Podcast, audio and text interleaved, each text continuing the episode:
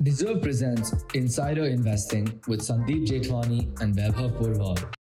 Welcome to this brand new episode of Insider Investing from our very own Dezerv HQ. Vaibhav, excited to have you back on the Super show. excited to be here. And it's exciting times because uh, there's a lot happening in the world of uh, markets. Uh, we spoke a few weeks ago about crypto investing and how the crypto crash is impacting people. Who knew then that full fledged exchanges would go down? We heard about Vauld locking up its uh, withdrawals, and now people have, I'm told, nearly $400 million stuck there. Yeah, that's a sizable amount. That's a lot, lot of money. I mean, that's like almost 3,300 crores, and uh, there's no end in sight. We don't know when money will come back.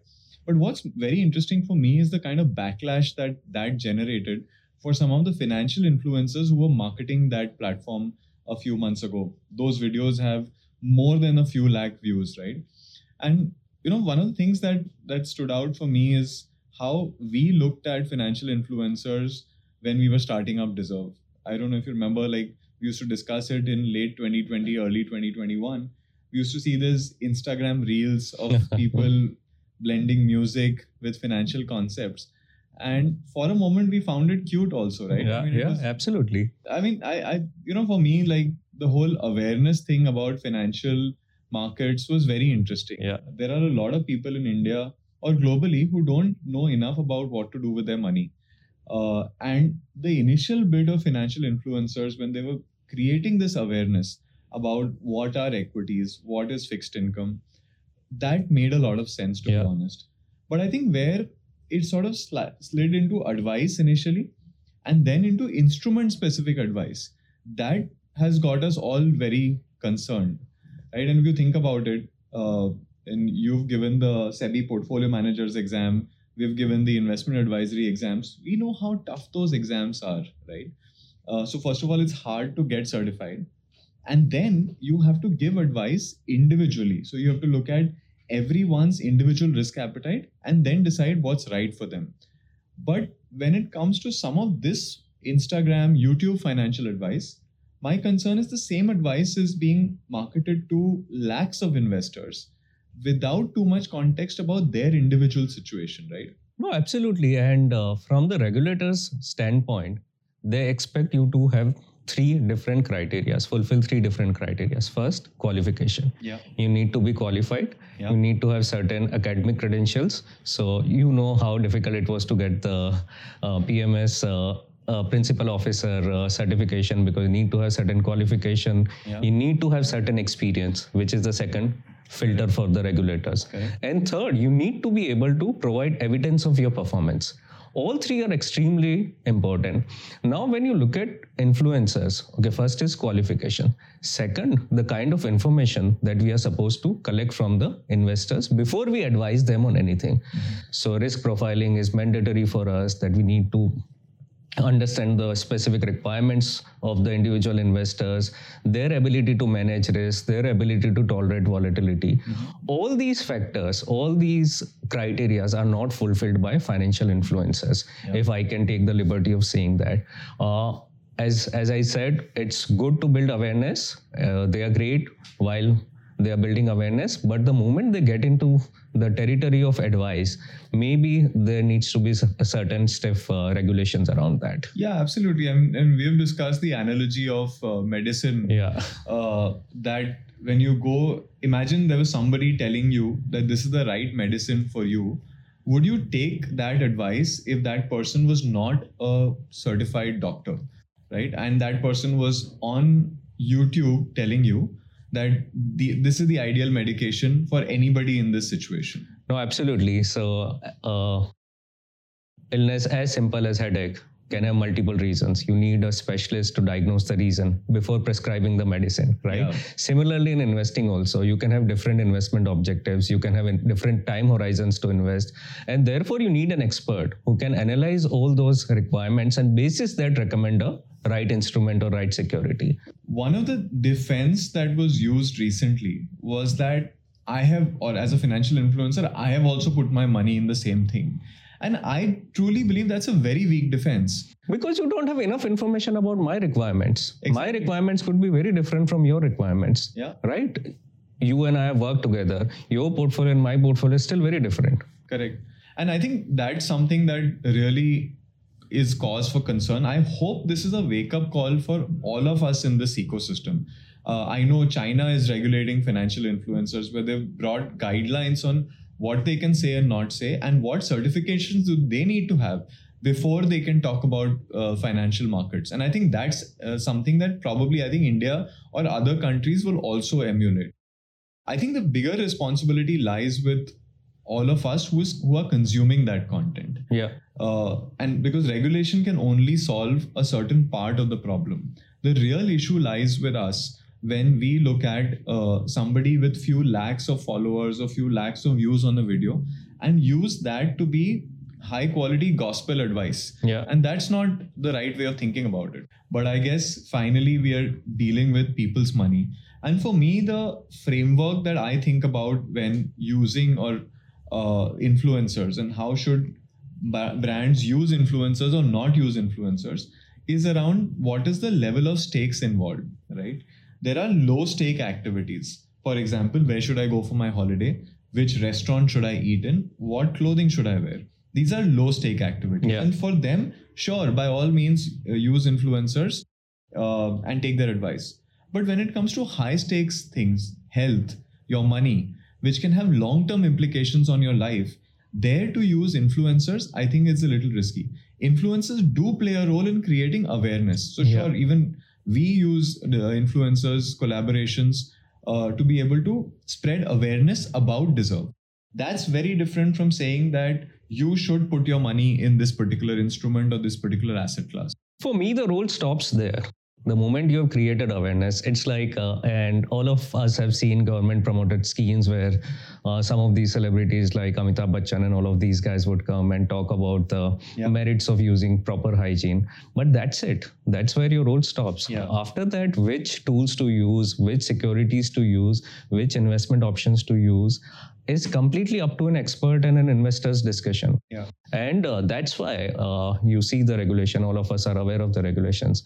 There's serious accountability on us to deliver performance and ensure consistency and comply with the regulations. And transparency about how much money we make. Yeah. uh, and how we make that money, right? Uh, I think as distributors, as portfolio managers, as investment advisors, all of that is very tightly regulated because economics is the end game. Right? End game. how you make money uh, will actually define what kind of advice uh, that you give. So I think that's to, to my mind something that we need to think about. And for me, the framework about if something is high stakes, you need an expert to handle it for you. I think that resonates with me a lot. Uh, and potentially the one reason why this whole sort of category of financial influences got created is possibly because there was a lot of investment options in front of uh, investors. But honestly, okay, so, and uh, to build on the same uh, analogy of uh, medicines, if you go to a chemist shop, right, you'll have at least 200 types of paracetamol itself. Yeah. Forget about other medicines. Which one to pick? Your body could be allergic to something, some salt. You need a doctor and you need an expert to help you through that process. And there's, uh, in my experience, there are two ways in which people handle choice paralysis. Either they stop reacting, okay, or they invest into too many instruments. Both of these are fatal. And if you don't do anything, then obviously you are getting into a territory where your wealth journey will stop because you're simply compromising on the quality of returns that you can potentially generate. And if you invest into too many instruments, then the outcome, investment outcome will be inferior. Correct. And actually, if you just just peeling that onion on the number of choices that we have, right? Uh, we think about. I mean, at last count, there were nearly like eight thousand mutual fund schemes, plans, and options. How many stocks? 8,000 8,000 uh, plus mutual fund scheme, 5,000 plus stocks, 500 plus uh, fixed deposit options, uh, n number of bonds, so enough number of securities. E- even in uh, something like crypto, which we were talking about, so many different currencies which are there, so many different platforms which are there, so many instruments on top of that currency are there. Yeah. How do you decide? The basic framework, and we have been following it uh, for the longest time, is to understand individual investors' requirement. Unfortunately, uh, most of the times, investors are not equipped to handle these decisions or make these decisions because they don't know how to transmit that information of their requirement and convert that into an investment decision. Mm-hmm. Therefore, you need an expert who will understand the requirement and find the right instrument and the most suitable instrument for the investor. Yeah, I think it's like the the concept where a deer is faced with a lot of headlights, Yeah. right? He will freeze in the middle of Yeah. the road. And Uh, actually, when we speak to a lot of our members and users, we realize that the reason that they did not start investing was because they were just overwhelmed with the number of options that were in front of them.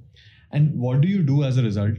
You end up keeping the money in the bank account, growing at two, two and a half, three percent on a net of tax basis, and you're losing out on a big opportunity. Look at the inflation numbers today, right? Your money is degrowing nearly seven to ten percent on a yearly basis in current rates if you don't invest. And the way to get investment started is to somebody to handle that framework for you, right?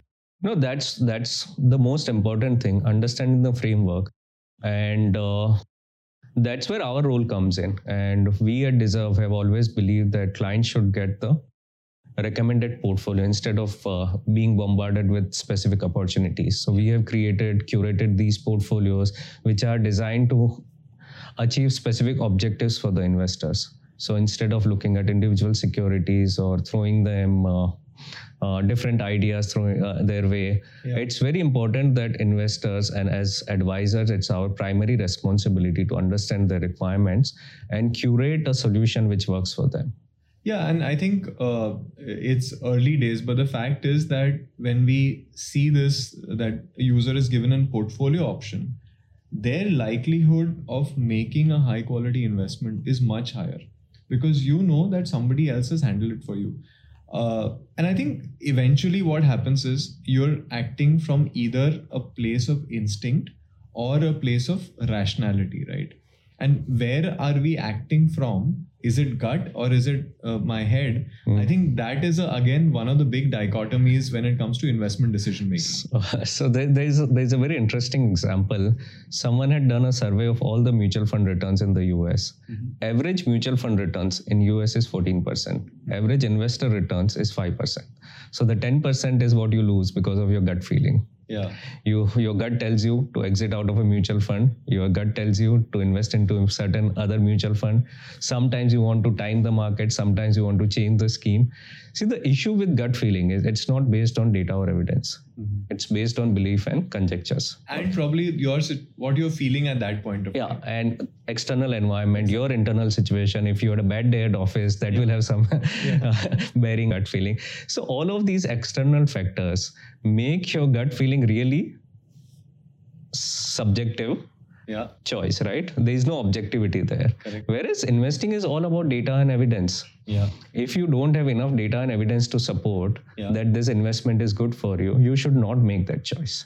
Yeah, and I think uh, you know there is this uh, Tim Urban actually did this uh, interesting post one time about this concept of there's a rational mind and there's an instant gratification monkey. Yeah. Okay, so there is like, and often there is a battle going on in our head between the rational and the what the monkey wants us to do, and most of the time it's the monkey that wins, right? So we are also chasing some instant gratification when it comes to our money. Sometimes that gratification is just some emotional outcome that we're getting out of it, the feeling of having made a decision, Yeah. right? Absolutely. It's like a flip of a coin, right? You know you can't control the outcome. Yeah, Nobody can control the outcome. That's where you use your gut feeling. Yeah. But in investing, all of us know that we can manage the outcome, we can control the outcome. There you use science. Correct, correct. No, so I think there is a lot to be uh, thought of in how do we construct our portfolios. You have uh, a lot of information now being bombarded at you, sometimes through social media, sometimes it's coming through influencers. That in turn is leading to choice paralysis. And when you're either faced with that, either you don't act or when you act, you act on gut. And in in the overall situation, therefore, you're left at a point your op- outcomes are very suboptimal and you know and this is something the core thesis about what we uh, why we do what we do is about that we how if we don't have great outcomes we are going to get left behind in life right Absolutely. So that's the most important point, and we discussed this.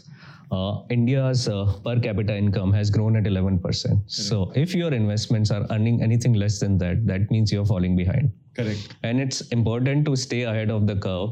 And to stay ahead of the curve, you need to use science, you need to use process, you need to use experts. Yeah.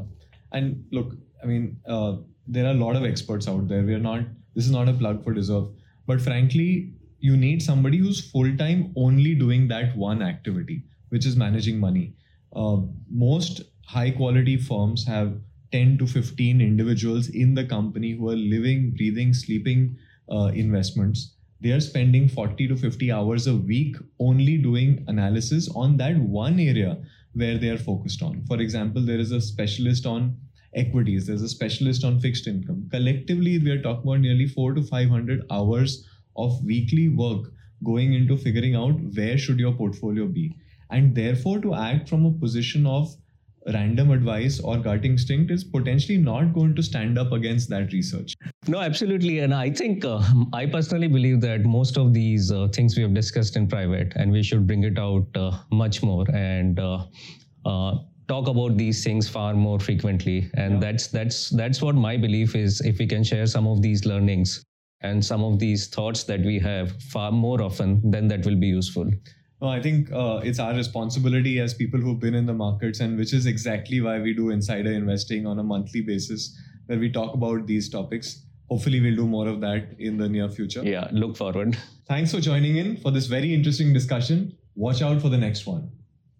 For more such discussions and expert insights on investing, hit the subscribe button. Thank you.